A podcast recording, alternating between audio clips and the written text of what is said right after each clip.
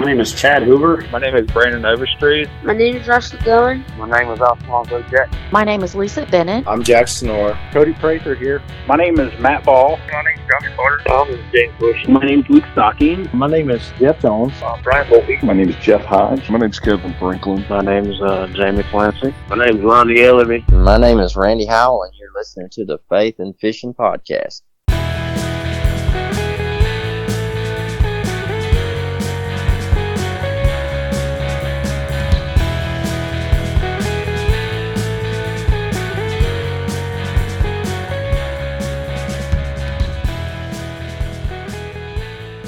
Hello and welcome back to the Faith and Fishing Podcast, bringing you the stories of how God is working in and through fishermen from all around the fishing community.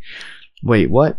Back to back episodes? It's not a mistake. Like I said yesterday, we had a couple of guests who had time sensitive information to share with y'all, and today the Bass Minister is going to be giving us the very first Faith and Fishing exclusive. Be sure to stay tuned for that. Uh, I'm your host, Cam, and before we jump into the episode, as always, I want to give a big shout out to 413 Lure Company and a Savior Outdoors and as always, make sure to use promo code FNFP15 to save 15% off of your purchase at Savior Outdoors. And like I said yesterday, if you want to save $10 off your first mystery tackle box, there will be a link in the show notes to do that as well. So, like I said earlier in the intro, I have the Bass Minister himself on the show today. You can find him on Instagram or on YouTube at Bass Minister D. He's Dwayne Wynn, and we've got that interview right after this. The Faith in Fishing podcast is sponsored by 413 Lure Company. 413 Lure Company is a family owned and operated business that puts Christ first and does things the right way, which shows in the way they treat their customers and in the quality of the products they're putting out. Their spinner baits, buzz baits, swim jigs, bladed swim jigs, and football jigs are made with really high quality components and come in a huge range of colors. Check out the show notes to follow a link to 413 Lure Company on Facebook to see their line and place your order today. Hey y'all, just wanted to take a quick minute to tell you about my friends over at Savior Outdoors. Savior makes retrieval devices for fishing rods, action cameras, and bow fishing bows to give you peace of mind out on the water. Attach this out of the way compact float on your gear, and when, not if, it ends up in the water, it releases a float so you can get it back. And reload kits get your device ready for your next outing. Head on over to SaviorOutdoors.com, that's S A V U R Outdoors.com, to learn more and hit the shop tab and use promo code FNFP15 to save on your order. Dwayne, man, welcome to the show. Thank you. Thank you for having me on. Um, I'm excited uh, to be on the show. Um, I'm always excited to talk about um, faith um, and especially my faith. Um, just because there's, you know, there's always a testimony behind it. Absolutely, man. And uh, we're excited to have you. And uh, so, to get us started, why don't you go ahead and introduce yourself to our listeners? Tell us a little bit about who you are and about Bass Minister D. All right. Okay. So, my name is Dwayne Wynn. Uh, I'm 45 years old. I'm married. I have a 17 year old son um, that is a freshman in college. I'm from Lockhart, Texas, which is just south of Austin. Uh, and I come from a big family. There are nine of us. I'm the youngest of nine. And so, um, Lockhart has about 15,000 people in it now. When, um, I was growing up, it had about 8,000 people. Uh, I went to, uh, our, our high school was a 4A high school, which is, um, was the second highest, uh, enrollment classification, you know, just to put some, some reference around it. Um, little bitty town. We had four light, you know, country, small time, uh, central Texas life, you know, it's south of Austin. And so, um, the dynamics of the town that I grew up in is, is, is pretty balanced, you know, um, it's pretty equally as far as, um, racially, you know, as whites, blacks and Hispanics and so it was, it was pretty diverse and, uh, yeah, just your typical little country town, um, and country town life. Um, my dad was a union carpenter. Um, we had property out in the country, you know, um, just to get to, to the fishing. Um, you know, we, we had 10 acres and my brothers are cowboys and growing up, my dad had uh, cows, horses, pigs, chickens. We had a stock tank. Um, and then the house that I grew up in, uh, it was a sh- one street off of the city park in Lockhart. Uh, and that city park has a creek, um, that runs through it that also feeds a pond. Um, and so yeah, I grew up, you know, in, in Lockhart, Texas, in uh, small town, uh, country life, and uh, yeah, rode horses, the whole nine. Grew up fishing, uh, stock stock tanks, as we call them, tanks. Um, and uh, but yeah, I lived in that creek and in in the pond that that's in the park, you know, where I grew up at. I, I lived lived literally lived in that water. I spent my adolescence. Um, I was always forced to be outside, and so if I wasn't on the basketball court, um, then I was in the creek or I was fishing. Literally, like that's literally how I came up from the time I was about seven or eight. Um, the, you know, like I said, I lived a street off of the city block. I mean, off the city park. Um, and so it was just a, you know, three or four minute walk to the park and there's a basketball goal and there's a, a flowing creek, um, that ran through it. It's actually a tributary off of Clear Fork. Um,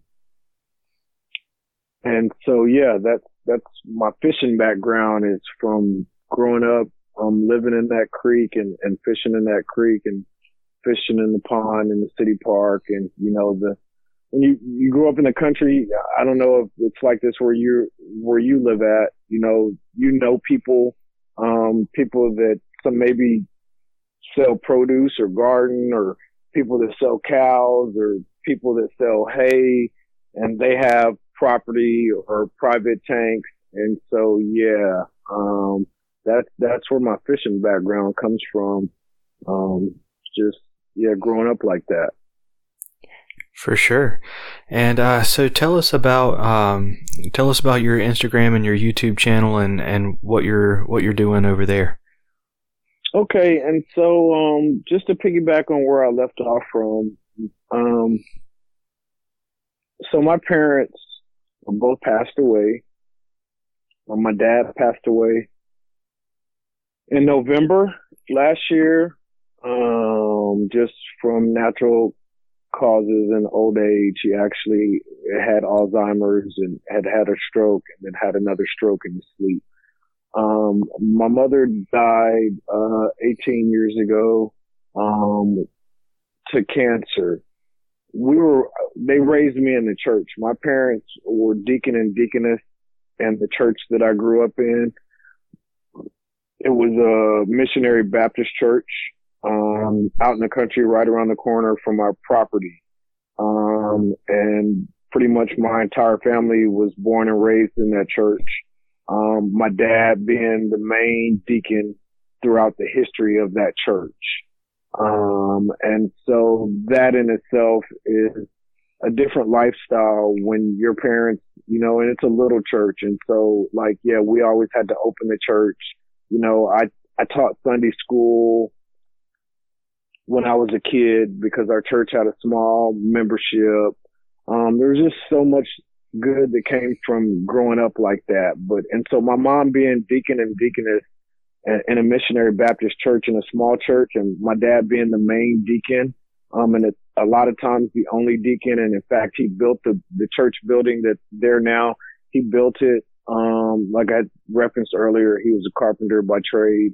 And so I, I grew up um, in in Baptist church. Um, and I grew up going to Sunday school and morning service, and a lot of times afternoon service. Um, I, like you heard me say, I have a big family. There's nine of us. I'm the youngest. I have uh, quite an age gap between me and my oldest sibling, and so I have some nephews and nieces that were we were raised like brother and sister because they're closer to my age than my actual sister or brother, their parents. Right. Um, and so I, we grew up in the church and I, I grew up in the church.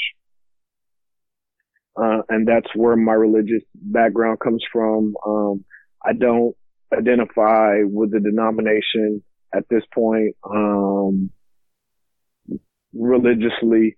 Um, but yeah, my background is definitely missionary Baptist church. You know, if you were to ask me, I would tell you I believe in Jesus Christ, God the Father, the Son, and, and the Holy Spirit. Um, and I do, of course, I, I, I attend several churches actually on due to technology and being able to go to church online, especially now that we're in the pandemic. Um, but, but to answer your question more directly, so you asked me about my YouTube and my Instagram. I had to give you a background of where my faith comes from before I could answer that question because that's where that's going. So sure. I came, um, to, to Instagram. I was, I, I met a, a local fisherman here in the Dallas Fort, Worth Metroplex um, uh, through FishBrain, the FishBrain app, app. So I moved up here from, I grew up in Lockhart, Texas. I was in the Air Force for, um, three years, stationed in San Antonio. Um, after I got out of the Air Force, I ended up living in San Antonio for another 14 years. Um, and so before I moved up to where I live now, which is right outside of, of, uh, Fort Worth, um, in Mansfield, um, I was living in San Antonio. And so I've been living up here now eight years. Um, and when I moved up here, I had to find, you know, places to fish. And so that led me to the Fish Brain app. I was already, you know, using Google Maps to find places to fish. Um, but then I got on the Fish Brain app and I met a local fisherman. Um, I, I would always see him posting. He would see me posting. We interacted and we met. And after we met, we met last year in May. He was already on Instagram and he was already on, he was already doing YouTube. And so when I, when I met him, we, we went fishing together and we had a good vibe. And so we started fishing together all of the time. Um, and he just encouraged me. Um, he, he exposed me to the Instagram fishing community. Uh, and he encouraged me to, um, start a YouTube channel. Um, and he was, our relationship fishing wise, like when he, when he exposed me to Instagram community, he inspired me to share my, my knowledge, my fishing wisdom with the community. He felt like it was somewhere that I fit in. Um, and I would have to totally agree. Like I didn't know that the, the fishing community existed on Instagram and it's certainly become my family. You know, I, I started back in May and I've, I've got about 3,200 um, followers, uh, and I'm really into it. I, I enjoy interacting, um, with people. Um, and initially it was, it started as just something to share, um, my fishing wisdom with the community and my fishing pictures, of course, but it goes beyond just pictures, you know, just sharing information and wisdom. But then, um, I started to get more comfortable with myself. He encouraged me to start making my own videos. And so I bought me a harness and, and started recording my, my, my fishing with my iPhone. Um, and, um, so I started, I had no intentions at this point of doing a YouTube. So I, I got on Instagram in May, May 25th. Um, in June, I got my harness. I started recording my fishing, um, with my iPhone. And so I would post little videos, you know, um, the IGTVs and the little one minute ones, you know, um, releases just because he inspired me to do that, even though he was doing videography, but he wasn't doing necessarily cast to catch. Um, and it, it was just something that that grew and morphed and I, I enjoyed it. it. I mean, I enjoyed sharing my catches. Um, and so, um, June, July, you know, I'm, I'm running around my iPhone and making these videos and stuff. And in August, he started poking me, you know, to create a YouTube channel. Um, and then, uh, finally in September, I decided to go ahead and create the YouTube channel.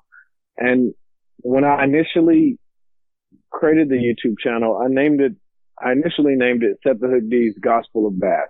The reason why is because YouTube wouldn't let me name it Gospel of Bass. That's what I wanted to name it. Just because I love gospel music. I love the gospel of Jesus Christ. Um, like, yeah, it speaks to my, my background, uh, and my foundation in faith. And so, but YouTube wouldn't let me name it Gospel of Bass. And I, I didn't have enough common sense to just think about putting the in front of it, which is why the name changed. So it was my handle, initial handle on Instagram was Set the Hook D. And my, my original name for my YouTube channel was Set the Hook D's Gospel of Bass. I dedicated the channel, um, to my parents who raised me to be the man that I am. Um, and I say that because my Instagram became a platform to where I could spread positive vibes, but there was no way I could spread positive energy without being transparent about my faith because that's where my positive energy comes from. Right. Um, and so I'm a person that I, I, fishing is a hobby. It's something that I love to do. I'm passionate about it. Um, I would love to get get paid to fish professionally in any capacity.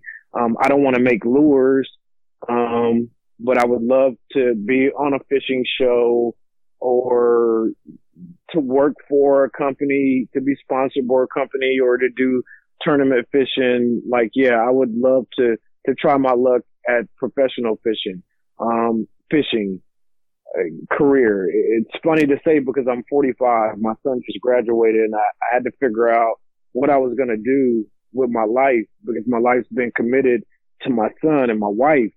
Um, and fishing's just kind of been on the back burner. I have another passion. You heard me reference that I started teaching Sunday school when I was a little kid. It's another passion of mine is teaching. Um, and so I've coached youth basketball and football since my son was seven. So for 10 years, uh, I had been coaching, um, youth basketball um, eventually to the point to where I was coaching 16 and 17 year olds, um, on the AAU national circuit, um, over the past couple of summers, um, and spring. My time have been occupied, uh, with coaching basketball teams, which, so that's the prime time for fishing is in, in spring, April and, and summer in June and July. And so those are the main months, um, when, uh, basketball recruits can be seen. And so that kind of took up that time. And so when I retired from, from coaching, which had been filling up the majority of my free time, it was then that I was trying to figure out what I'm going to do with my extra time. And it's funny how God works and how everything lines up, you know, and so I actually started praying to God about my purpose and, you know, what direction to go with my life. Fast forward, I'm on Instagram and now I have a platform. And so I can see, I, I can see purpose in it. I can see okay, like this is a place where I can share my faith, um, which is ultimately my goal. Like, you know, is like if I had one goal in life, it's to try to grow the kingdom of God. You know, I, I know where I'm going when I die. I want, I, I, I want, I want everybody else to be there. You know, like the reality is that, I mean, everybody's not going to be there. Let's just be real. But yeah, um, my conviction in, in Jesus Christ, you know, makes me want everybody to be saved, um, and to be convicted and to understand, um, what salvation is, um, and what it's about, um, and for it to govern our behaviors. And so, that is the purpose of my Instagram. And so when, when I, I didn't give all of this so much thought at the time. And so, you know, like I didn't think of the gospel of bass. That's why I was Step Hook D gospel of bass. But then when I realized I could just change it to the gospel of bass, I changed it to gospel of bass. I changed my Instagram handle from Step Hook D to Bass, to Bass Minister D just because I didn't want my handle to reflect upon me selfishly. I'm like, that's not why I'm on Instagram. I'm not on Instagram to be famous. I'm not on YouTube to be famous. Um, no, that's not what it's about for me. Like, it's about trying to help other people see God. And the best way for people to, to see, to, to believe that there is a God is to see him in your actions in the way that you live. Um, but that requires transparency. Well, I mean, I've always been a real transparent person. So I don't have no problem with that. And I started to understand how I could do that using my stories and my Instagram. Um, fast forward, I'm doing these videos. I've got the YouTube channel I started in September. And at first, you know, it, was like an entertainment thing. I, I'll be honest with you. It really was just entertainment. It was, you know, just me capturing my catches. But I, that wasn't satisfactory to me because that's not who I am. And so this is why, uh, another reason why I changed the name, my handle. Um, like, yeah, I didn't like that reflection. I, am not an ordained minister.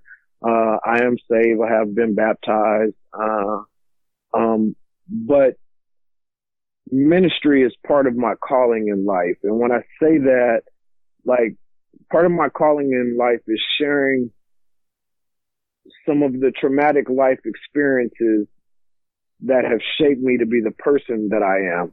It's in those traumatic experiences where I've been closest to God because in the Bible, I mean, it says, you know, like God's strength is made whole in our weaknesses, you know, um, and so, um, it wasn't satisfactory for me to dedicate my YouTube channel to my parents and for it to just be about entertainment. And so that's why I changed the name and changed my handle. Um, and going forward, you know, there will be sessions where like I'm just having TED talks, just sharing past experiences, um, from a testimonial perspective.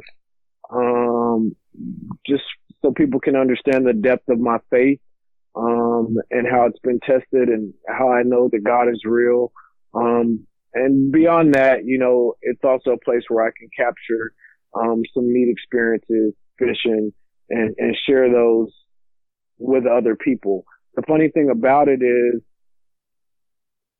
there's a connection with faith and fishing to me that is so deep.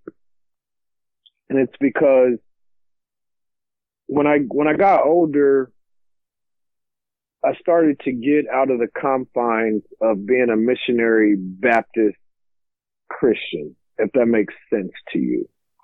Right. Um, I, I, I, I didn't like being in that box. And so I started to study the different denominations and what the differences were. Um, and what I found is that, um, for me, yeah, I can't say that I'm a Baptist. Like what makes a person a Baptist, the way that they see, um, theology, theology as it relates to, to Jesus Christ, um, and formalities in church. I didn't fit into that box. Too much formality. Um, that, and I, I just, in my faith, I grew outside of that. And so I started to explore other, other denominations. Um, and so now I don't, I don't relate with any denomination. Like both of the online churches that I'm a member of, they're non-denominational. Like the Potter's House, Bishop T.D. Jakes, not denominational. Um, and well, the other one, New Birth, um, is a Baptist church, you know, but the minister or the pastor of New Birth is radical. Like he's super radical. He doesn't, he doesn't have a Baptist background.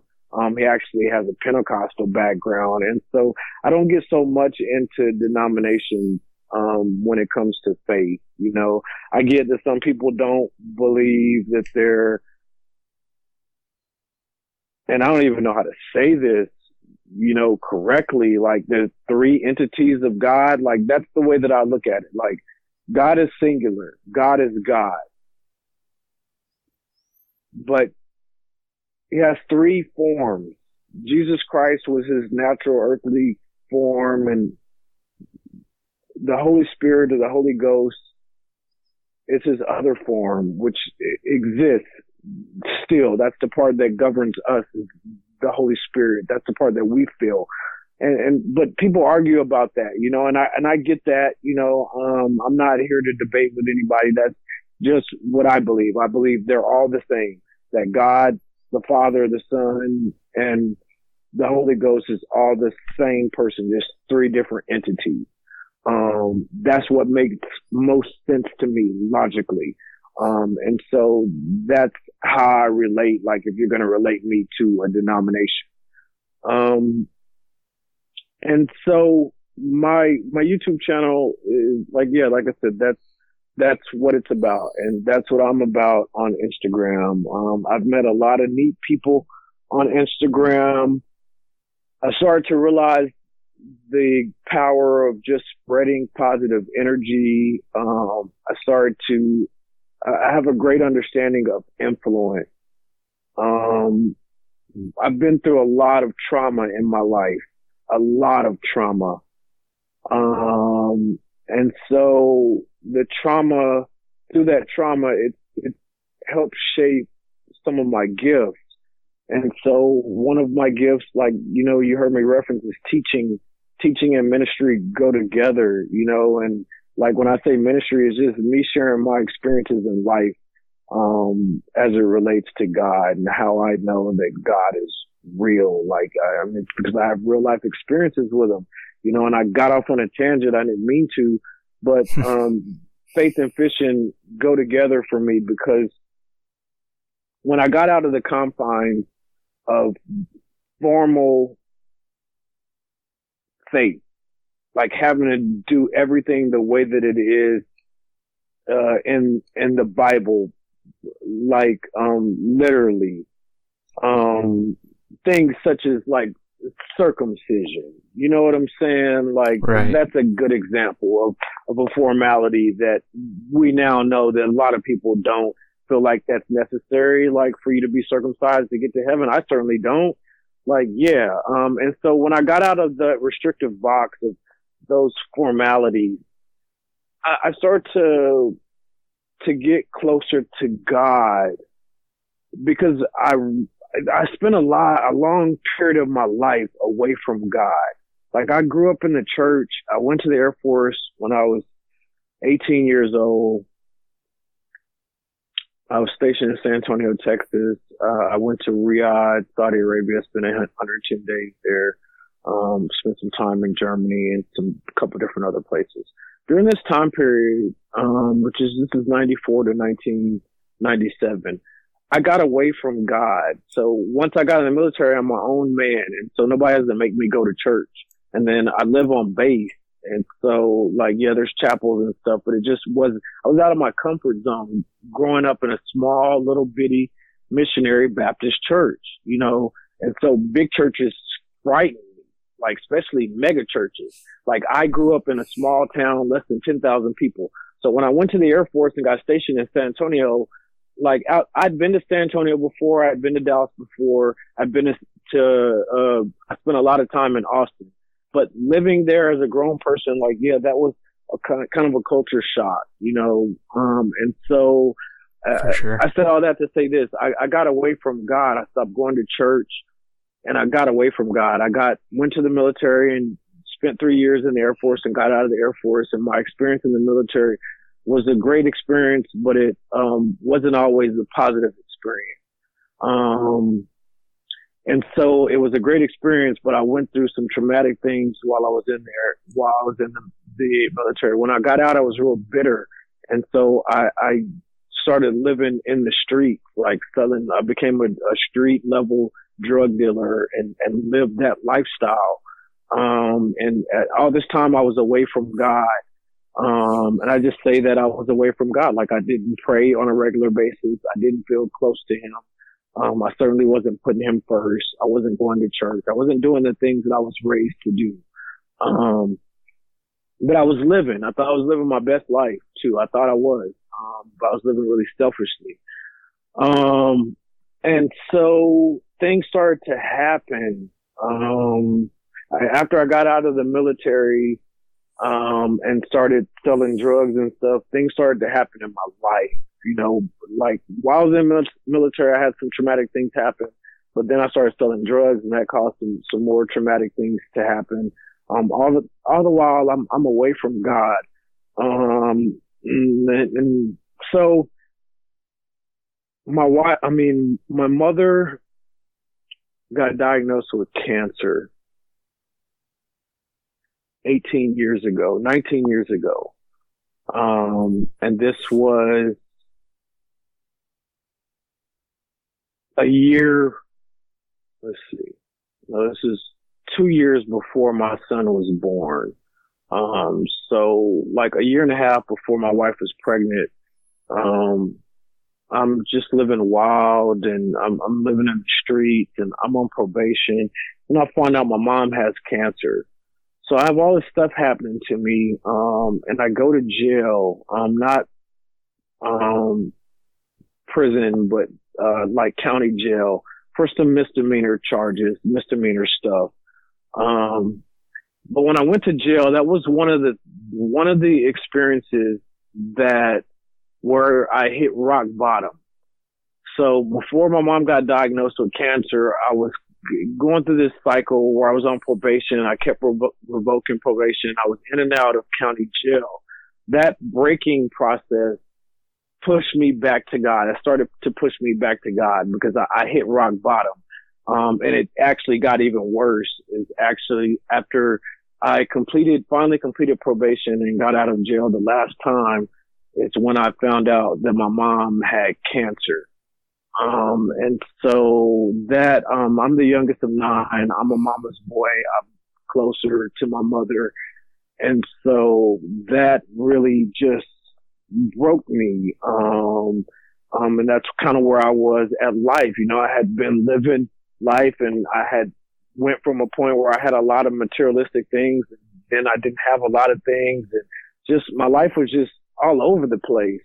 Um, and it just led me back to God, what I know. And so at my rock bottom, you know, when I was in and out of jail and then when I found out my mom had cancer and that she was going to die from cancer. So when I initially found out that my mom had cancer, we were basically given, said that, you know, because of her age, she was up in age, you know, um, that she probably wasn't going to live. It was pr- pretty advanced.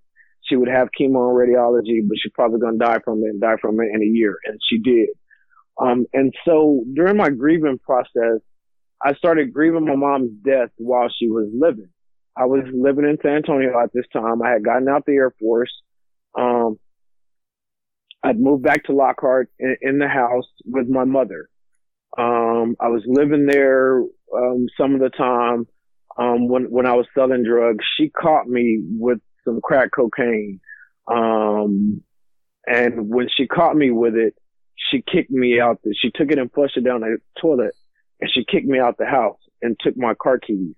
And she didn't kick me out the house. She just told me, you know, you can't do that in my house and you got to go.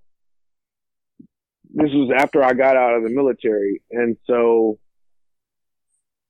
I called, um, a friend who ended up being my wife, you know, who I'm married to now, but I said a friend then, um, who I knew could, could bail me out of that situation. I literally, um, had been out of the military for two years. This is 1997 and 1999, the beginning of 1999, I moved right back to San Antonio with my friend. Um, I was still living, um, while still selling drugs. Um, this is when I was in and out of jail. Then my mom gets cancer and I'm going through this grieving process with my mom living and my mom was living in Lockhart, but she was having to go to the the cancer treatment center in San Antonio where I was living. So I was seeing her on a regular basis once or twice a week because she had to come up there for her, her treatment. Um, and so during this time period, this pushed me back closer to God, um, because this was a rock bottom moment for me in my life, um, between the jail and the cancer. Um, and so that was one of the the traumatic things that really kind of started to change the direction of my life from where it was at that point to where I am today. Um, and so my mom died a year later. You know, um, my wife got pregnant. Um, my mom died in February. 18 years ago, it'd be uh, 19 years in February. Um, so yeah, she died. And then a few months later, I found out that my now wife is pregnant with my now son. Um, so all this is going on at the same time. You know, I don't have any other children. I've never been married. Um, but I was living with my wife at the time. We weren't at married out of wedlock. And so my son was born uh, out of wedlock. Um, but that, my son being born, of course, changed. My mom died and then my mom died and, um, I found out my wife was pregnant. And so fast forward a year anniversary to my mom's death, my son is being born. Um, and so, um, it was, that to me is super poetic just because my mom, she was, uh, there's, I have a big family. There's a lot of grandkids. My mom was the grandparent that all the grandkids love. I have nieces and nephews that are just a couple years younger than me, um, that were raised like my, my sibling. And I would be jealous of them because my mom would love them differently than she loved me.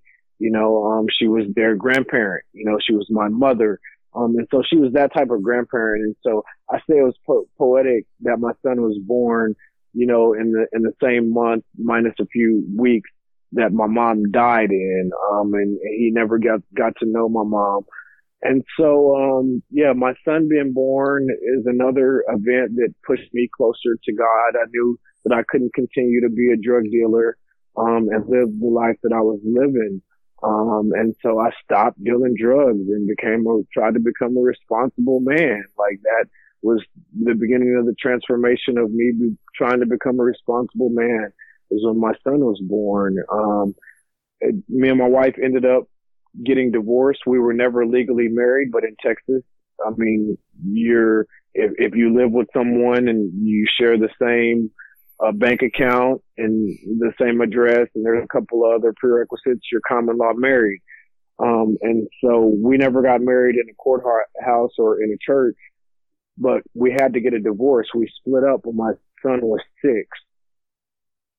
So, um, we split up when my son was six. Um, and this was another breaking point in my life. Um, we had to get a divorce. The, the judge made us get a divorce because we shared the same address and we had a little bit of property and we were getting our mail in the same place. We met the common law guidelines. So we had to legally get a divorce. So I've, even though I've only been married legally once, um, I got divorced before I actually got legally married the first time. Um, go figure. Um, and so yeah, we got divorced when, when my son was seven years old. We were divorced for about uh, four years before we got back together. When we were divorced, um, I was diagnosed with uh, lupus. I was false diagnosed with Crohn's, um, and I spent uh, two different times in the hospital. One time a week, and one time three weeks. And the time I was in the hospital three weeks, I almost died. Um, and that's probably the lowest point that I've ever been in my life, to be honest with you. Um, but I was alone. I was divorced and my girlfriend was out of town. Um, and my wife, my, my wife who was my ex-wife at the time wouldn't come see me or bring my son to see me in the hospital because she was afraid my girlfriend would be around. And so it was a lonely, alone period. Um, my mom was dead. My dad was living. My dad came to see me. I was in the hospital for three weeks. Um, and my older brothers and sisters came to see me because I was really sick. Like, I, and I thought I was going to die. I did. You know, there were days that I, I thought I was going to die. Um, and so I was in the hospital for three weeks. I recovered. When I recovered, uh, eventually I broke up with my girlfriend and me and my wife ended up getting back together before we moved up here We moved up here eight years ago. We got together two years before we moved up here. Um, so we've been back together 10 years. Um, and so we were, you know, um, divorced for, for three years and we got back together. Um, my wife's, um, sister was diagnosed with melanoma cancer, um, eight years ago. She, she had had cancer prior to eight years ago. She had had it for, you know, some years and had fought it off. Um, and it was in remission and she fought it off twice. Well, they told us that if it came back again, that, you know, it, it would probably be, um, they would probably kill her. And so eight years ago, it, it came back. When it came back, we sold our house. Um, and me and my wife and my son and my wife's parents all moved up here to help my wife's sister, um, because she had two teenage kids and she was a widow. Her husband had died in the house with her, um, some years prior. And so we dropped everything we had and literally loaded up a U-Haul, moved up here on Christmas Eve. We drove up here from San Antonio on Christmas Eve. Um, Tracy, which is my wife's sister, rest in peace, Tracy. Um, Tracy ended up dying from cancer in the following August. Um, and so that was the reason that we moved up here to the DFW Metroplex. All this goes together. It's going to paint a pretty little picture.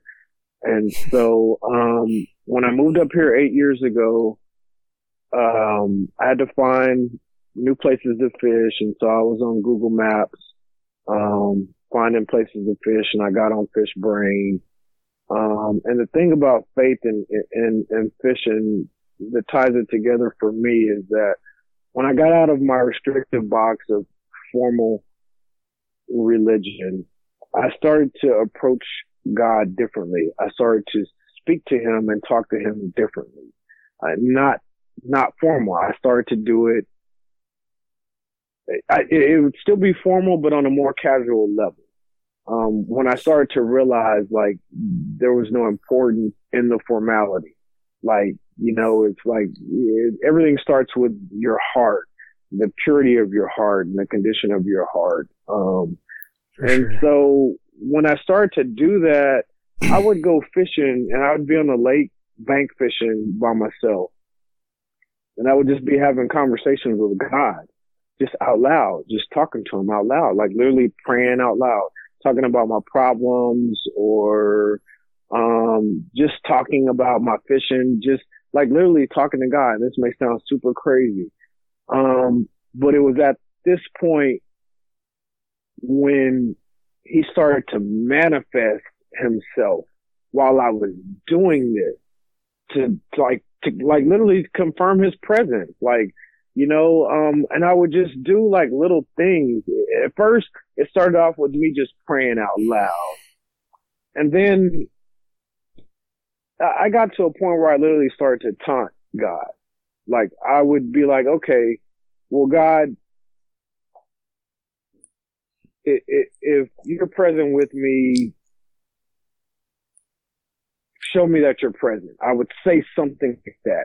And then something would happen. And then it, it, it became more than a coincidence. And it, it's actually, it, if you're, I don't know how old you are. You're, yeah, you, I do know how old you are you're probably too young when Jay Yelas um, won the Bassmaster Classic. When Jay Yelas won the Bassmaster Classic, ESPN was showing the classic live on TV. Jay Jay Yelas is a man of faith. He's a fisherman. He's from Texas.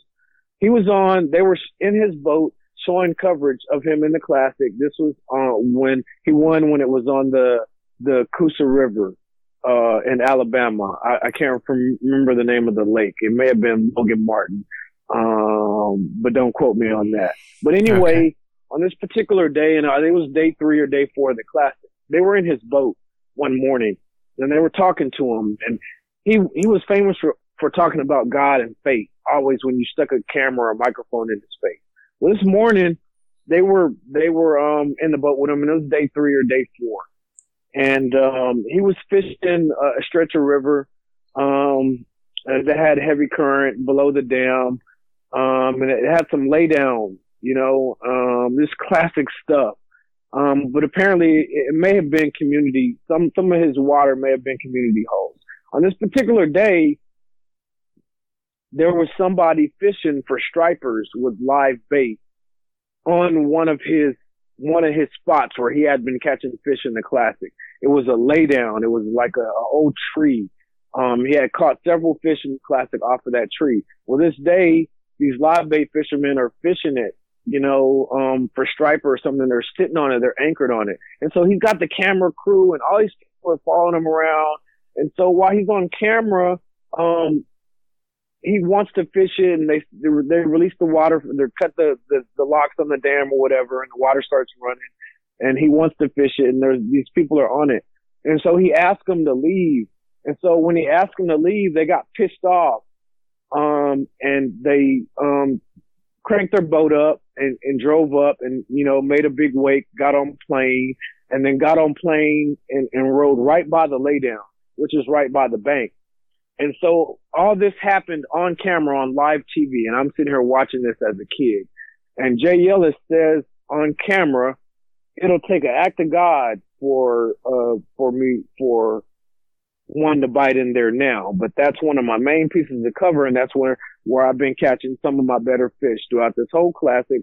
I've been catching them on this jig, flipping the jig on that when the water runs, the bass position on this laydown. I've been catching some good fish off of it. And so he says, you know, it would take an act of God to get one to bite right now after, you know, that, you know, guy just did that, you know, um, and so after he said that, he pitched his jig right to that laydown from a long distance. You know, he eased up on his trolling motor after they rode off, you know, and he said that on camera and he made that pitch and he stuck a four and a half pounder and it ended up being the winning fish in the classic. And so for me, that was like a manifestation of God. Like I had never seen anything like that before. Like it literally right. took an act of God. Like you would have never thought a fish would bite. Like I wouldn't at the time. Like no, nah, somebody just cranked up their big motor and ran over that piece of cover. No way that bass is gonna bite. You know, like if he's sitting, even if he's there, like and so fast forward, I'm living here in the Metroplex now, and now I'm starting to question. Okay, God, if you're here, show me that you're here. And I started to say little things and he would show himself. And, um, it, it got to the point where I'd be fishing, I'd be real frustrated and I ha- wouldn't have had, had no bites or something. And I'd be like, God, you're not real. If you're real, then, you know, let me get a bite. And boom, I would get a bite. You know what I'm saying? And I would do little things like that, not in that exact way, but I would do that quite often when I was fishing and, and coincidentally or not, um, a lot of times God would just show me that he was present with me and that he heard me when I would be there praying and talking out loud. He would just let me know that he was there, that, and that he, that he hears me, you know, and that he's aware of me. He, he would let me feel his presence. Um, and so that was something that was something new to me in life. Like I never really experienced God when I was fishing. Like God was a church thing for me. And so that was just something new to me. And so when I decided to do the YouTube, I said it would be cool if I could capture some of those moments on camera so I could show other people like, yeah, that this really happens. Like I really just said this out loud to God and boom, this just really happened. And so that was one of the main inspirations of me naming my channel the Gospel of Bass because I wanted somebody else to see me experience that. For me to literally just be fishing and have a camera on and, and just be having a conversation with God and then like, yeah, he show his presence, um, to me. And so that inspired me to name my YouTube channel that. Um, and ultimately, like you've heard me say from the very beginning, like my ultimate goal in life is for people that don't know God to see God through me and my actions, my behaviors. And so YouTube and Instagram are just platforms for that. And that's what I use them for. You know, um, right now I'm pursuing trying to become a professional bass fisherman. Um, I, I left a big chapter of my life out when my son was um, young. I worked at Sportsman's Warehouse. Um, Okay. when I got divorced, um, I, I worked at Sportsman's Warehouse in the fisherman's department in San Antonio, and this was after I had got out of the Air Force. Um, when I did that, that put me directly in line in the industry, uh, working in a in a store like that and working in the fishing department. Because now I'm not only getting to watch, uh, I'm, I'm you know, I, I grew up watching Hank Parker and Roland Martin and Bill Dance and Shaw Grigsby and Al Lindner and In-Fisherman. This is For sure. how I learned how to fish. Like I grew up as a little kid. Like I've always been obsessed with bass fishing. So as a little kid, like I told you, I spent my time on the basketball court, um, or in the creek in, in that pond fishing. Like, yeah, outside, like when I was inside the house, there was no game systems. So I was watching fishing or reading about fishing or reading about animals, generally speaking. And so I grew up watching these professional guys, which I was a member of BASS. So I always watched Bassmaster when it came on TV. I always, you know, and so this is my connection to the industry just growing up my life. Um, and so fast forward, I'm working in Sportsman's Warehouse, but now I get to start meeting some of these pros and it just drew me in deeper into the, the fishing industry. And I actually got to start fishing tournaments. Like I met guys with boats. They started taking me fishing. I became really good friends with a guide and that just changed the whole, that changed the whole, um, direction or man, it's changed my fishing when to, to be friends with a bass fishing guy, Man, like, I don't know how to explain that to somebody. Like that in itself is, is a blessing, man. Like people that, that guide for a living, especially that bass guide for a living, that's not easy, man. Like to guarantee somebody without guaranteeing them that they can catch a fish and that somebody can be somebody that had never, can be somebody that never picked up a rod and reel before.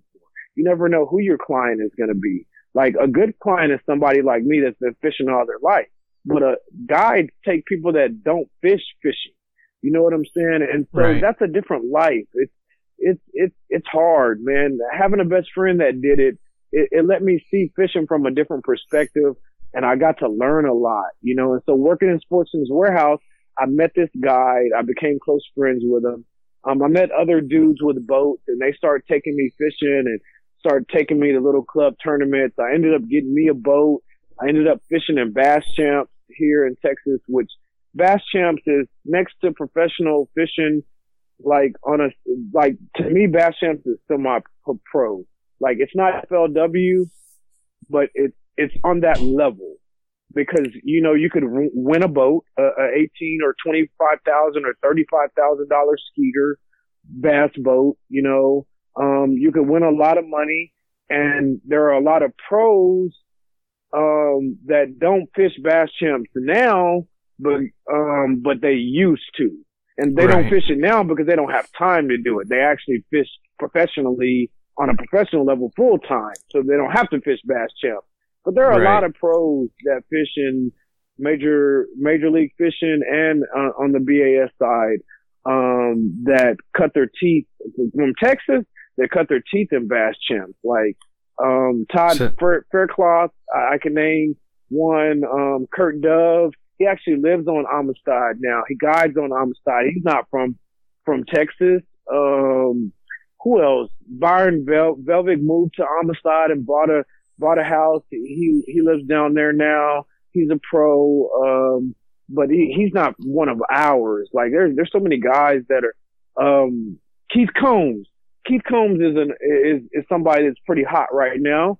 Uh, Keith, I, I mean Keith Combs, you know, started out fishing bass champ, and so I got to experience competition on a really high level, fishing wise. Like in a bass champs tournament in the in the southern region, like it's it's based in regions in Texas.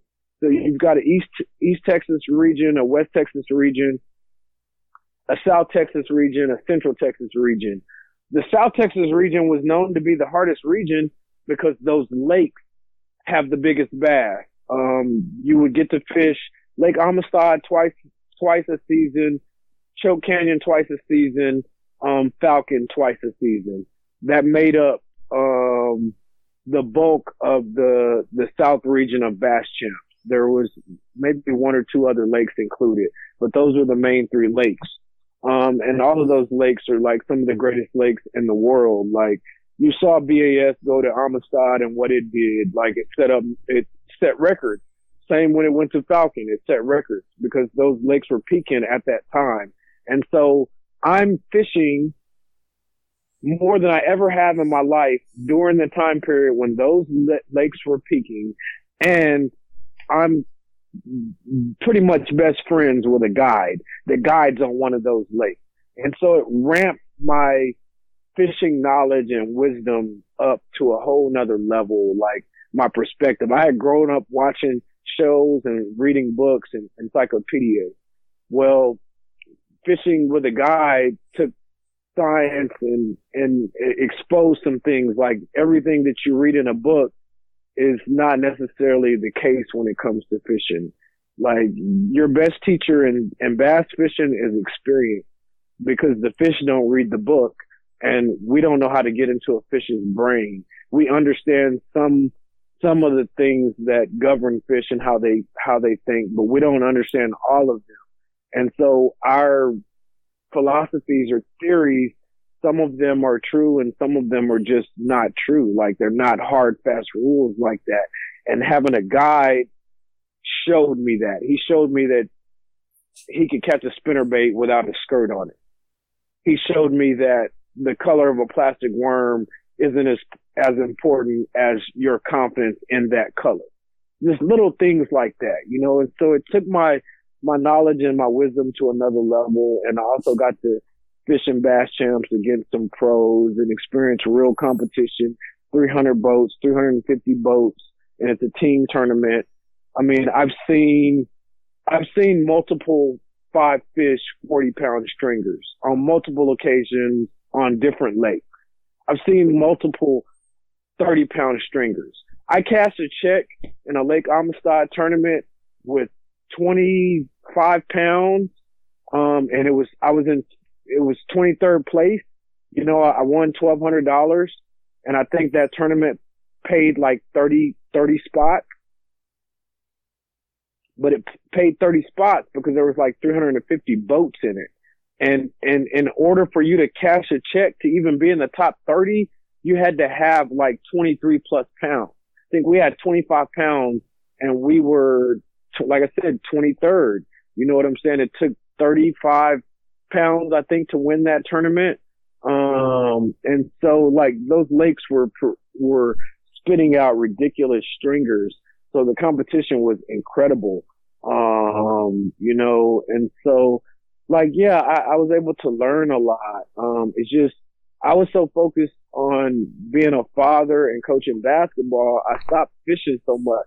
Uh, when we got divorced, I got my, I, that's when I was fishing a lot. But then when we got back together. Then I sold my, my bass boat and I would still bank fish, but I just wasn't so hardcore anymore.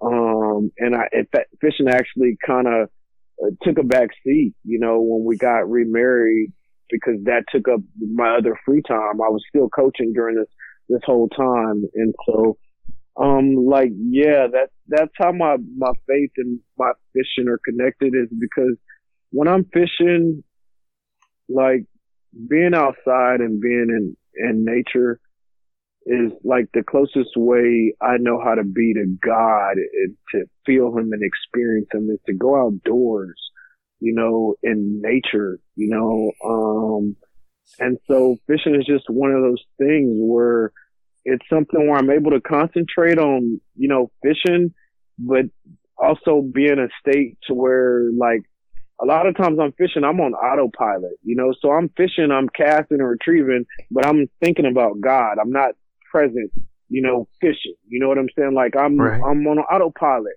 you know, I'm literally, my mind is somewhere else, you know, like, like, okay, I'm on a spot. I know that this is what I think it's going to take to get them to bite. And so I'm just cast, repeat, cast, repeat, cast, repeat, change lures, cast and repeat.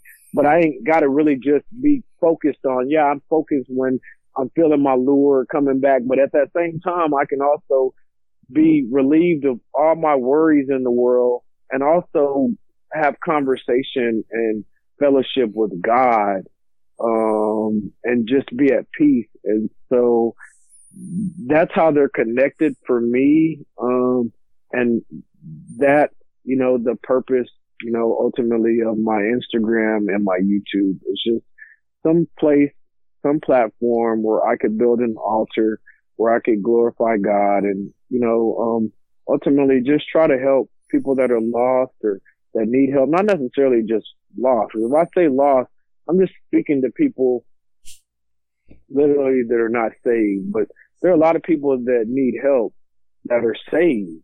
You know what I'm saying? I need help. Absolutely. I'm saved. You know what I'm saying? Like we all need help. Um, and so, sure. and I think that's a part of my calling, um, and part of my purpose in life is to be a, a, a testimony to other broken people that have experienced brokenness and extreme trauma um, through life um, in different ways that I can relate to. Um, because at the end of the day, I'm just a man, you know, like I'm just a man. I'm no different than anybody else. Like I'm carnal. Uh, I have weaknesses. I cuss, you know, like I'm not perfect. Like I, I you know, we're all carnal. Like, and so like I'm no different. Like I just, I, I wake up every day trying to be the best version of myself because absolutely at this point in my life, the only thing that I care about is that when I'm gone, that my soul is in heaven. Um, that's, that's all that matters, man. Like, yeah, that's, that's all that matters. Like, that's, I mean, that's life in a nutshell. It's like, you know, like one day this body, it's temporary, you know, our soul exists before God blows it into a body. Um, and then it's in a body and it's on a clock. And then that body expires and, and if you live right and do the right things, then you get to get reconciled with, with God. And if you don't, then you go to hell and hell is real.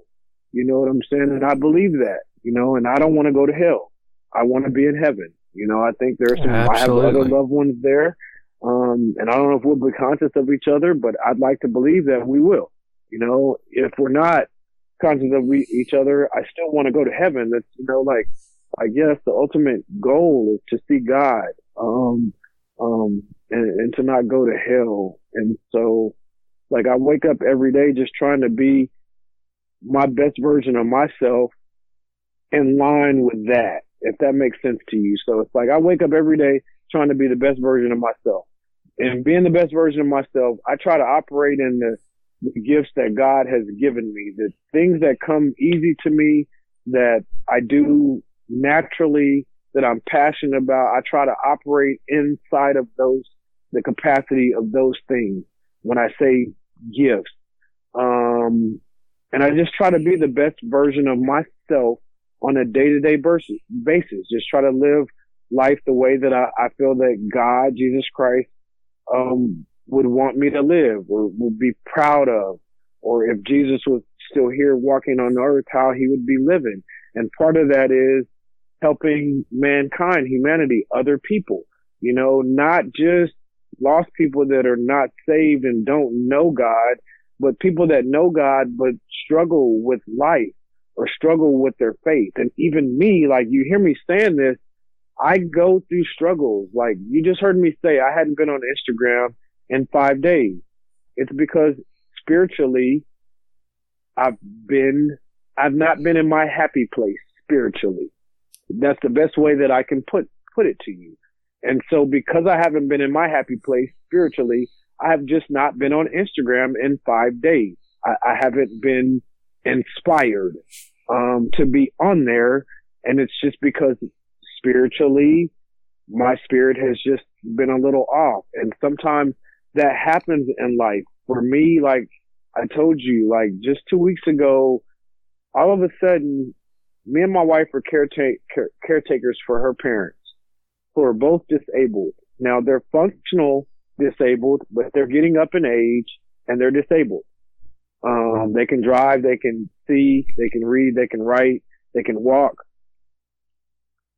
Two weeks ago, two days apart, they both went to the hospital. Right now, they're both in a rehab facility. We don't know that both of them are will be coming back to live with us in our house. Right.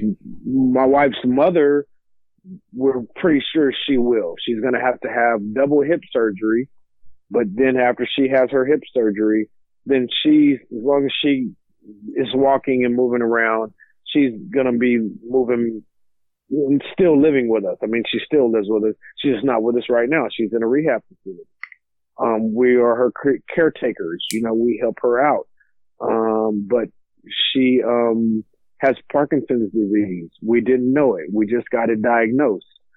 Um, which is why she went to the ER, which is why she's in rehab, is why she needs double hip surgery.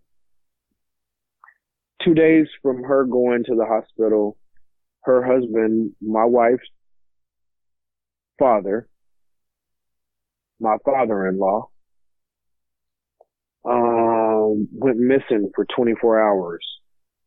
And ever since he's came back, he hasn't been in his right frame of mind.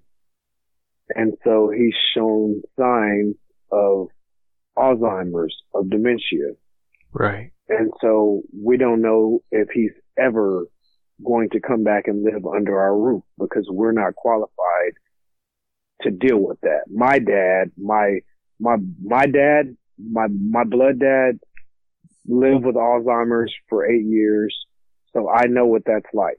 My grandmother, his mother, she had Alzheimer's. It's genetic to our family.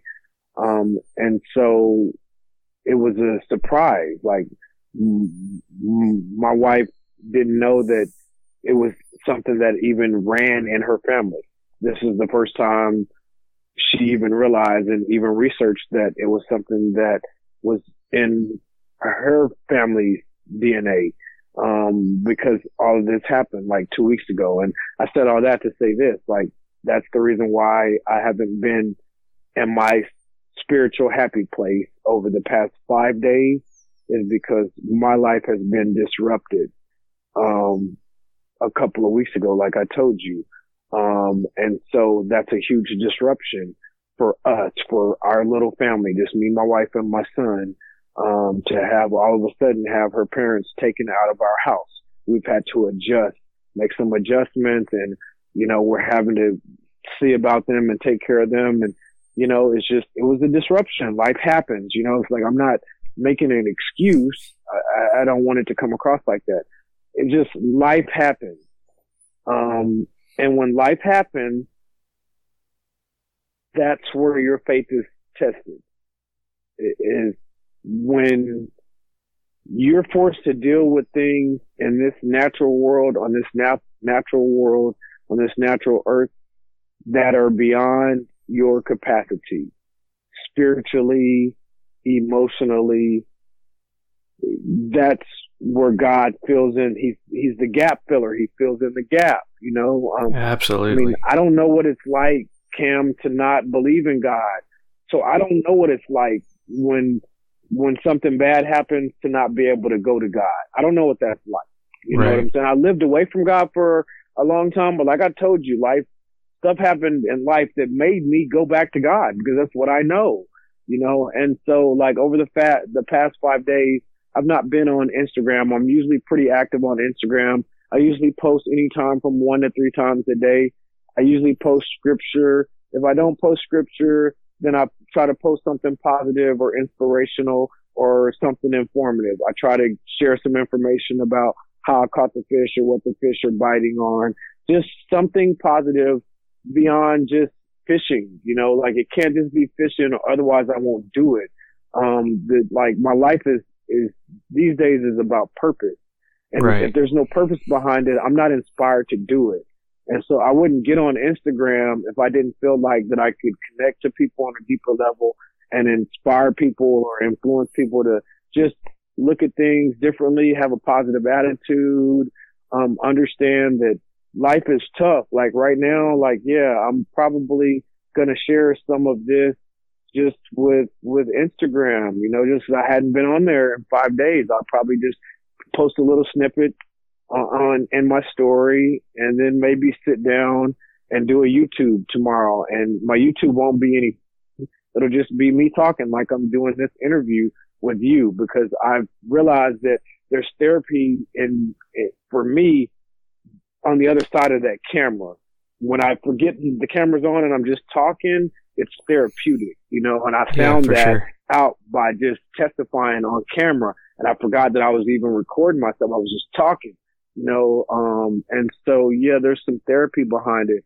And so yeah, I probably will share, you know, some of that because people need to understand that like even for me, you know, my faith is mature, but it gets tested, you know, and right now it's being tested, you know, the, my parents, you know, my, my wife's parents, you know, they're not of a picture of health. Um, and our house has been disrupted and you know, things are different. I've had to make some adjustments, you know, and just spiritually, I haven't been in the place where I, am normally operating from. Uh, and that happens in life and there's nothing wrong with it.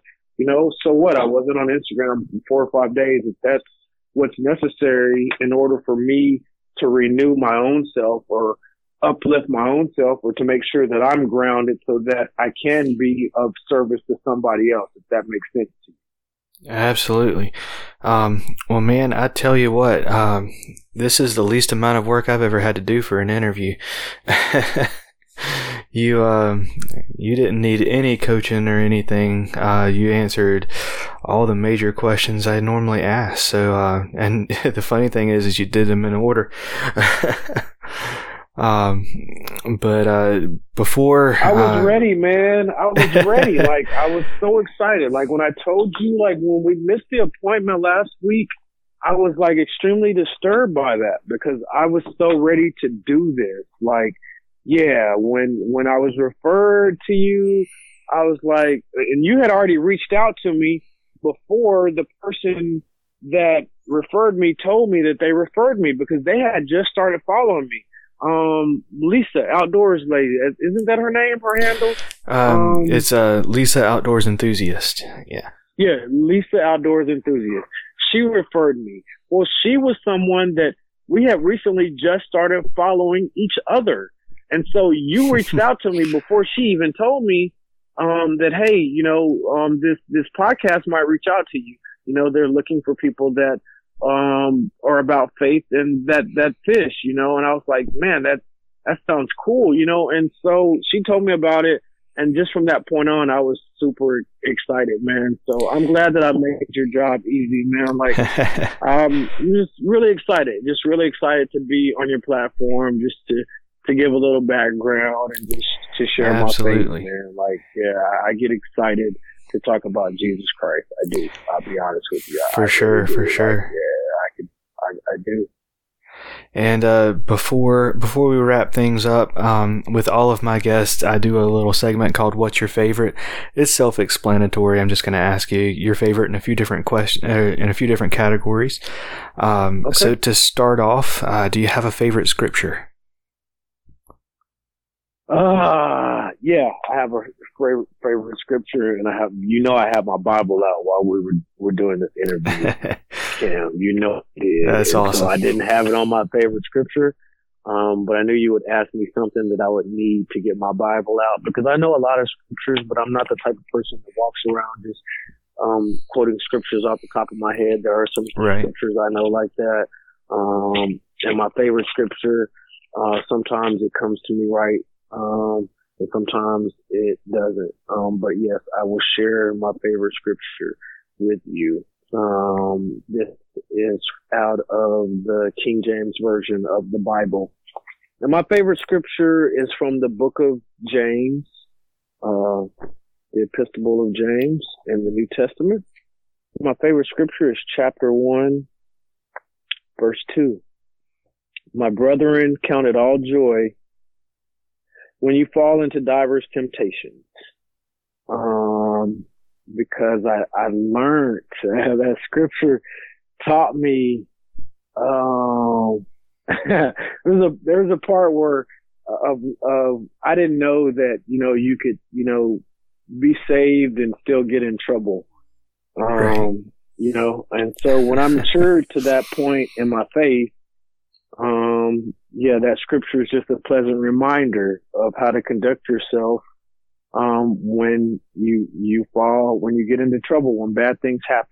That's the essence of that scripture is how to conduct yourself when bad things happen. You know, my brother counted all joy when you fall into diverse temptations. Man, um, it, in other words, you, even when things are not going your way, you still got to acknowledge God and, and give God praise. Um, and that's part of my testimony. That's why that's my favorite scripture. Man, uh, you got me on the spot. That was a great question. I wasn't ready for that. Absolutely. So, uh, what about a favorite Bible story? Oh yeah, your these questions are awesome, man. I want people to hear this type of excitement. Like that's an awesome question. Yeah, I have a favorite Bible story, man. Um, Uh, my favorite story is Samson and Delilah. Okay, but that's a people know that story. They know because they everybody knows Samson as being the strongest physical person, right? Right? Am I right? Right. Right. Okay. Like one of the things that Samson did, like in the story, he killed a lion with his bare hand. Like that's my favorite. Like yeah, that's my favorite story in the Bible. Like yeah. you, awesome. I'm not a preacher, but you you could have me preach man. Just like yeah, asking me the wrong questions, like or the right questions. Actually, that's that's the right question. Like that's my favorite story. Um, uh, and Samson, Delilah, Delilah, and the the part of the story that I love is the the the part where he defeats um where he defeats the lion and then he finds the honey yeah. awesome. So, uh, oh man, like yeah, I've yeah, man, that that's um, I've heard that preached so many times. Um, but I heard it preached one time in a way that I had never heard anybody else preach using those scriptures. Uh, and the sermon was was about the will of God um, and it, you know, like I, I told you, like every day it's about purpose, man, and purpose falls under God's will. So it's God's will and then God's purpose for your specific life. You know what I'm saying? And so, um, that part of that story is a great example of, um, you being in the will of God and not realizing that you're in the will of God. And there's great examples of that, you know, um, Jonah, uh, being swallowed by the fish. That's, that's probably my second favorite story. And that's the reason why it, that would be the reason why because I've just heard those scriptures and those stories preached about, um, as it, as it pertains to the, the will of God on a specific person's life, on your life or on my life. Um, and yeah, um, that's why I love those stories because you can Jonah didn't he didn't he didn't go where God wanted him to go. He was trying to avoid what God wanted him to do because he didn't want to deal with the backlash um, of having to. And that's that's faith, man. Like you stand up for God, it's gonna come with some heat. Sometimes people aren't gonna like like what you say. People are not gonna like you. Like that's part carrying His cross. Um, and so yeah, um, Jonah didn't, he didn't want to do what God wanted him to do and he didn't want to go where God wanted him to go. Uh, but, you know, he ended up where God wanted him to go, you know, and right. I've heard that preached and used in that way. And that's why I love that story as well, you know, because you can, you can make your own earthly man, worldly decisions outside of God's will it doesn't matter. Like he's going to make it work to where your decision is still going to lead to where he wants you to go. Like, yeah, you can, if you're his, you're his. Like, you, you, you can do what you want to do, but he got plans for your life, man. I mean, I, mean, I just, I'm a testimony for that, Ken. I'm like, yeah, I've had a lot of selfish wants in my life. And I got to a point in my life when I realized that there's just a greater God and there's a calling on my life. Um, and it don't matter if I acknowledge that calling or not. He's going to put me and have me do what he wants me to do regardless. Um, and when I realized that, it got a lot easier for me to make more good decisions, to do right more than to do wrong. Uh, is when I realized that I really am not in charge. Like I'm under his will anyway. So you might as well, I might as well start praying about it and trying to line up with it. And so, yeah, sorry to be so long winded, but my, that was my, my favorite two stories is Samson, um, and, and Jonah. Absolutely. So what a, what's your favorite fish to catch? Largemouth.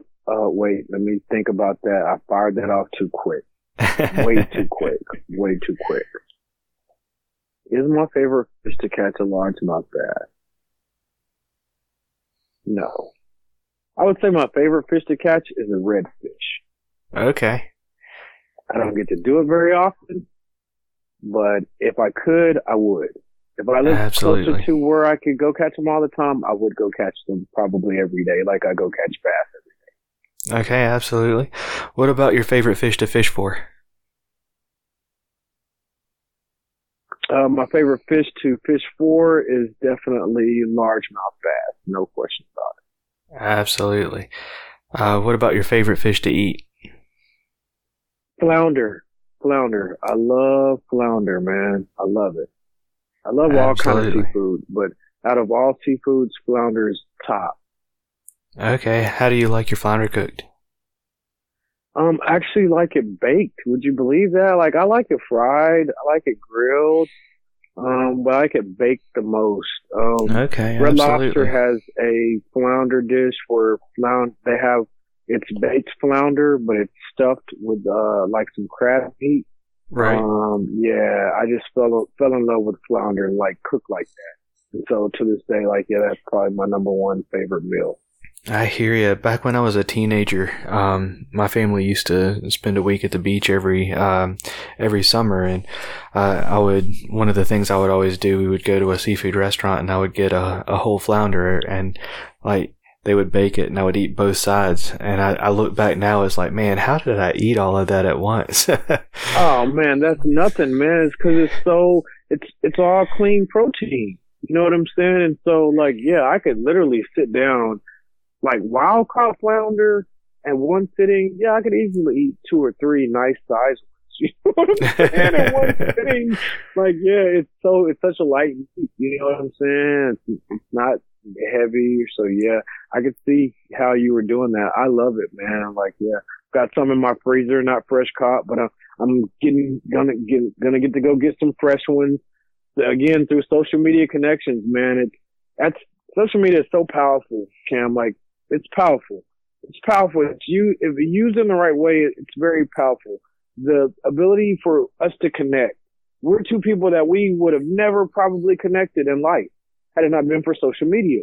Like, and that's the power of social media. Like, that's the good, the good power of it. It's got some bad things to it, but that's one of the good sides of it, man. And so I've met some cool people, um, since I've been on Instagram and I'm going down. My sister lives in Penn down by, by, by Bay City, down by the coast.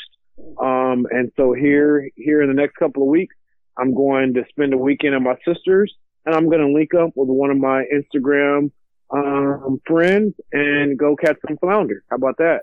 And. Absolutely. How about that? Haha, about there you go. All right, man. So what, what's uh, what's your favorite fishing snack?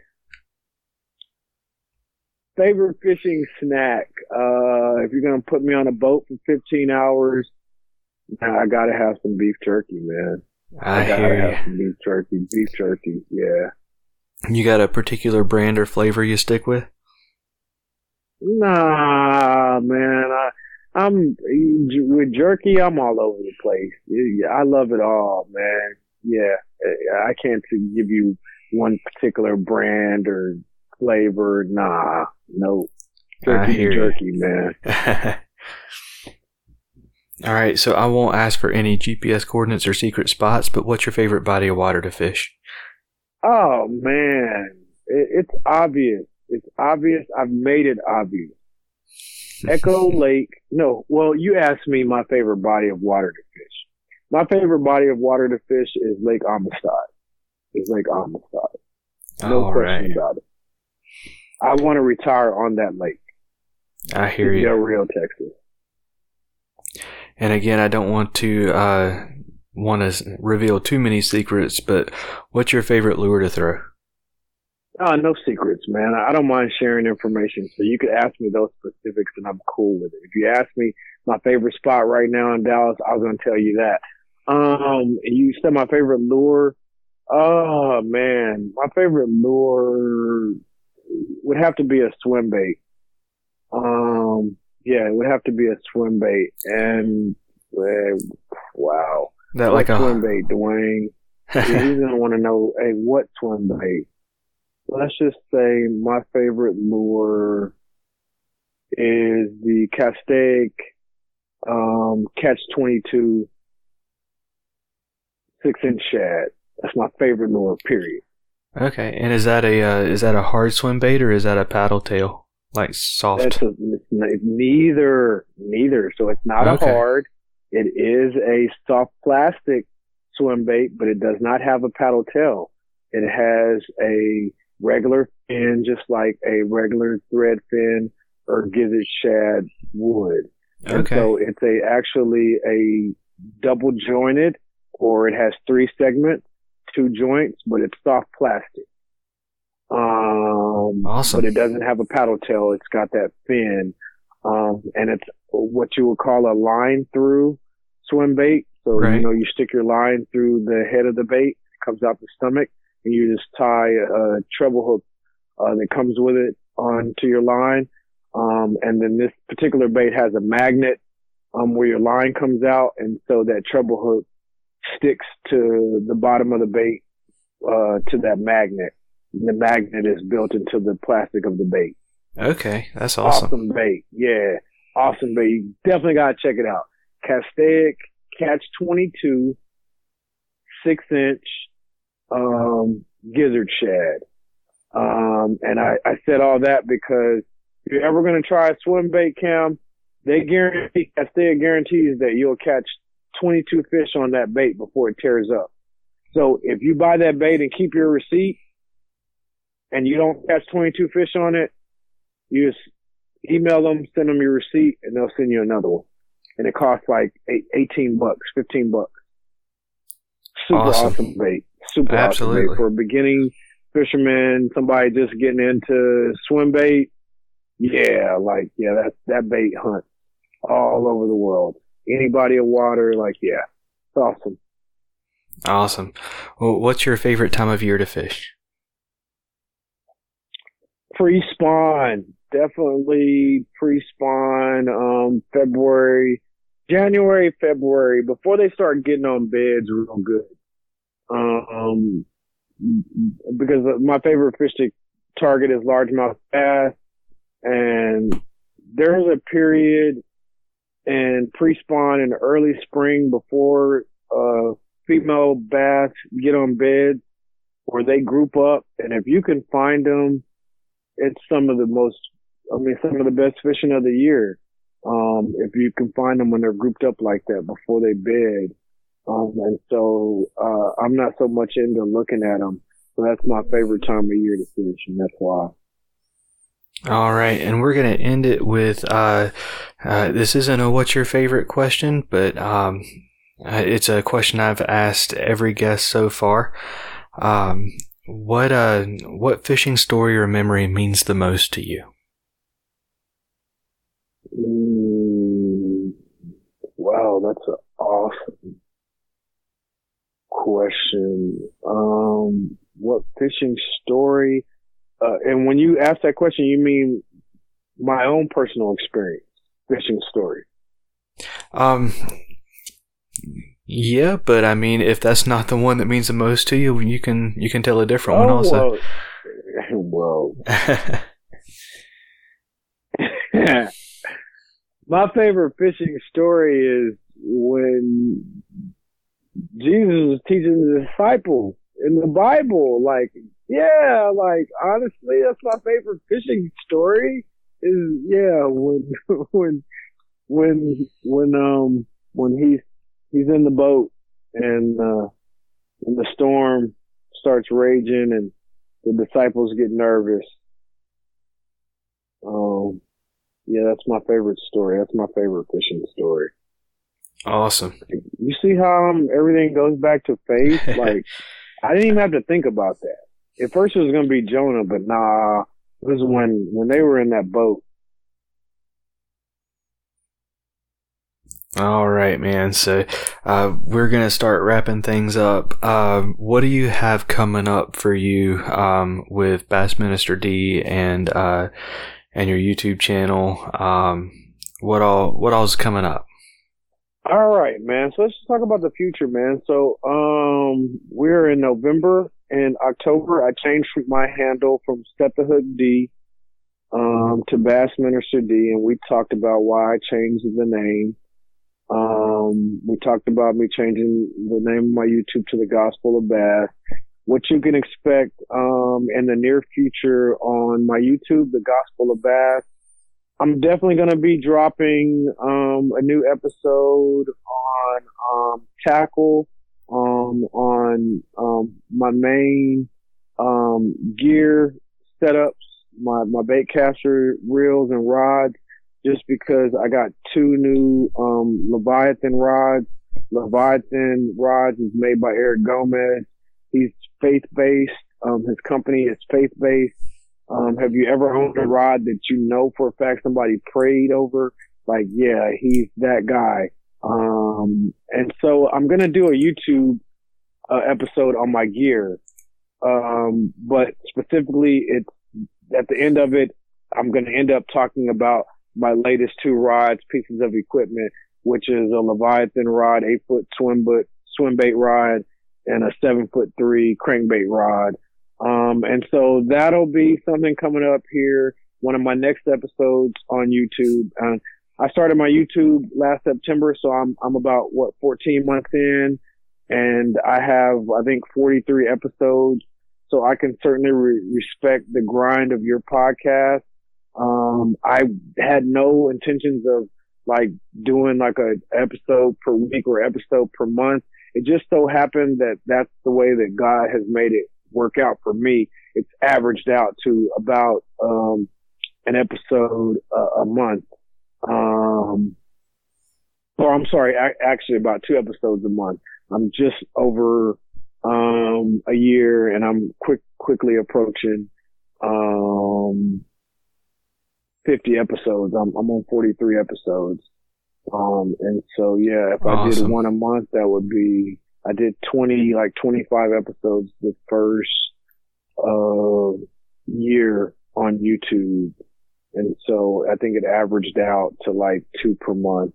And so that's pretty much the pace. It's like funny how God works. Like I, I didn't plan on that. That's just how my content's been coming.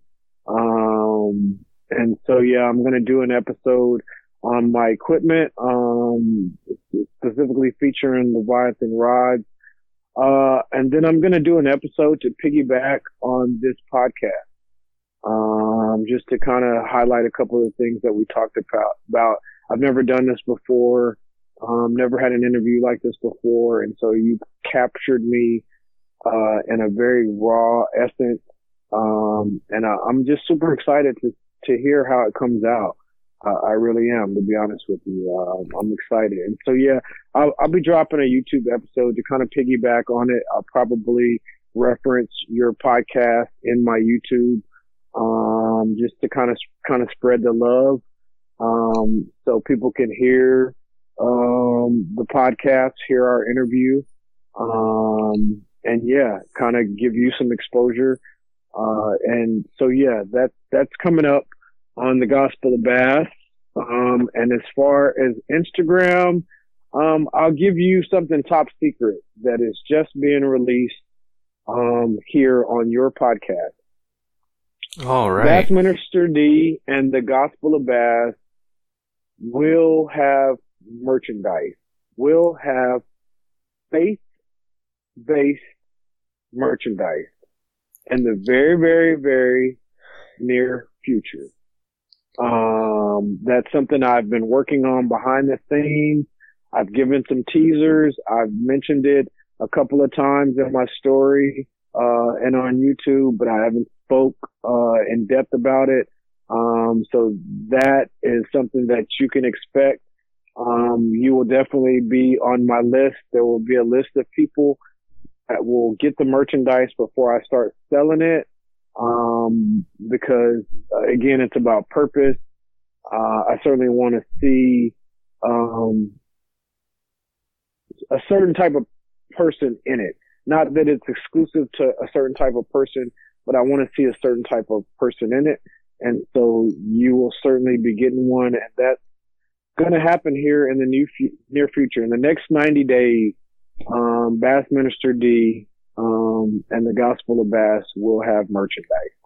Awesome. You heard it here first. You heard it here on first. the Faith That's what I'm talking about. Awesome. So, um, uh, I'm super excited about that too, man. I just want you to know that merchandise is something I'm really, really stoked about, man. absolutely, I'm excited. Uh, I'm excited to rep it. Um, all right. So, do you have uh, any sponsors or supporters you want to give a shout out to? Absolutely, man. Um, Leviathan Rod, first and foremost, we share some things in common. We're, we're we both grew up in Central Texas. Um, and it's one major major thing that we have in common. The other major thing is we both believe in God. Um, we both believe in Jesus Christ. We both we both believe in praying. Like um, I've had one business interaction with Leviathan Rods, and going forward, I'll be on his pro staff and I'll be representing Leviathan Rods. So you will hear more about Leviathan Rods and our relationship going forward. But yeah, I've had one business interaction with him and it's led to me owning two rods valued at over, um, $600. And I've talked to him three times on the phone. Um, and then when I say him, Eric Gomez, the owner of Leviathan Rods, and all three times that I've talked to him on the phone, we prayed. Um, he prayed for me the first two times. And the last time when I talked to him last week on the phone, we actually prayed together. And That's awesome. that is the kind of people that I'm trying to, if I'm going to do business and represent a product, that's the kind of people that I, I want to be down with, the kind of companies that I want to represent, um, For sure. the kind of products that I want to represent. And so shout out to Eric Gomez and Leviathan Rods on Instagram, uh, on Facebook. Um, it's Leviathan Rods or Eric Gomez. And then shout out to Big Fish Bullies, man. Big Fish Bullies is another faith-based, uh, faith-based company in the fishing industry. Um, and they're actually a guide, uh, business, a group of guides out of Arizona. Um, but they have merchandise. Um, and so I'm not just going to put them under that umbrella of being a guide. They do all kind of things. They give back to the community. They donate to autism. Um, they're involved in, um, like mentally, uh, autistic people or mentally retarded, um, disabled. I, I don't know what the correct political term is. Um, but that's something that they're involved in. Definitely autistic people, uh, autistic children. They give a lot back to the community. And then like, yeah, they have merchandise. You, you guys see me, um, with the Big Fish Bullies gear on. That is an organic and authentic relationship. And, um, it was really, really simple. They liked the way that I vibed on social media and I like their brand and what their brand represented. I, I like big bass. I like to catch big bass. I like swim bait.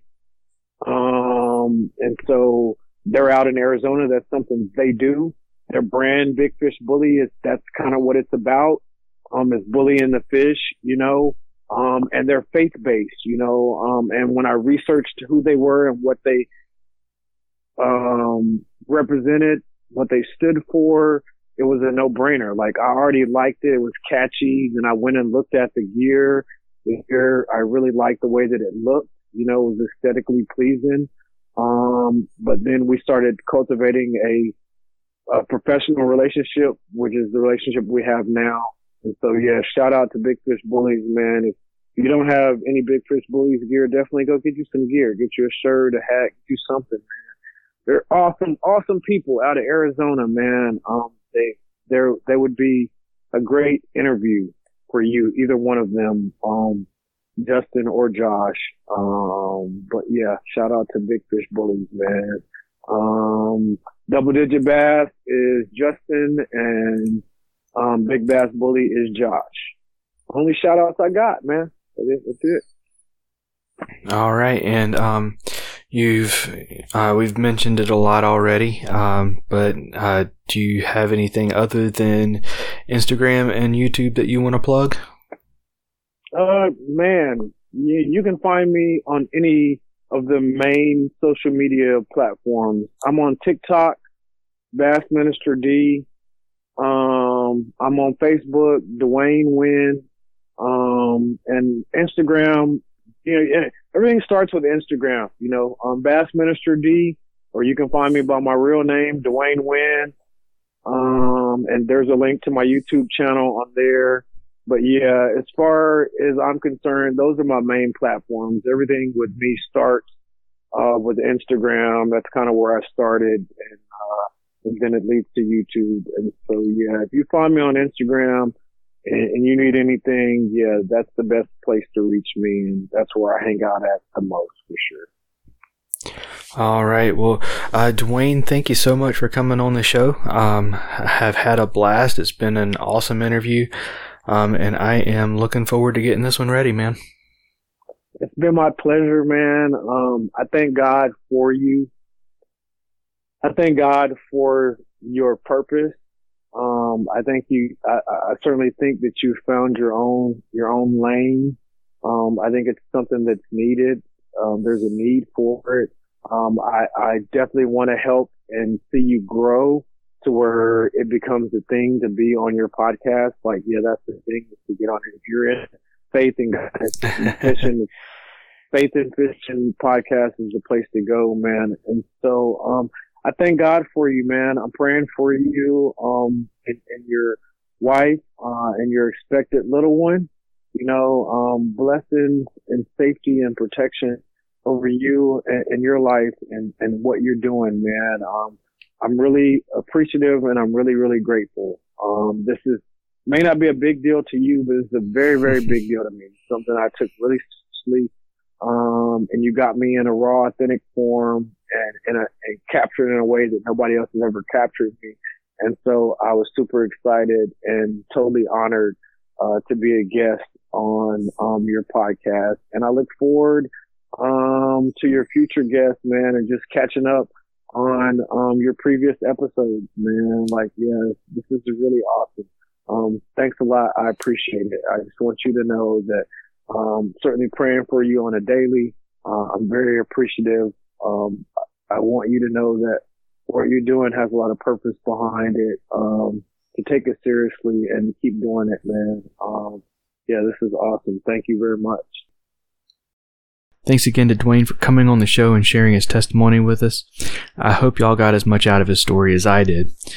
As always, links to be able to find this episode's guest on social media will, uh, will be in the show notes. And if you don't follow him already, make sure you go follow him now. As always, links to 413 Lure Company, Save Your Outdoors, Faith and Fishing, and that $10 discount on your first mystery tackle box will also be in the show notes. Thank you all for listening. Be sure to reach out to one of the amazing pastors in your community or in this fishing community if you have questions about faith. Y'all take care and God bless.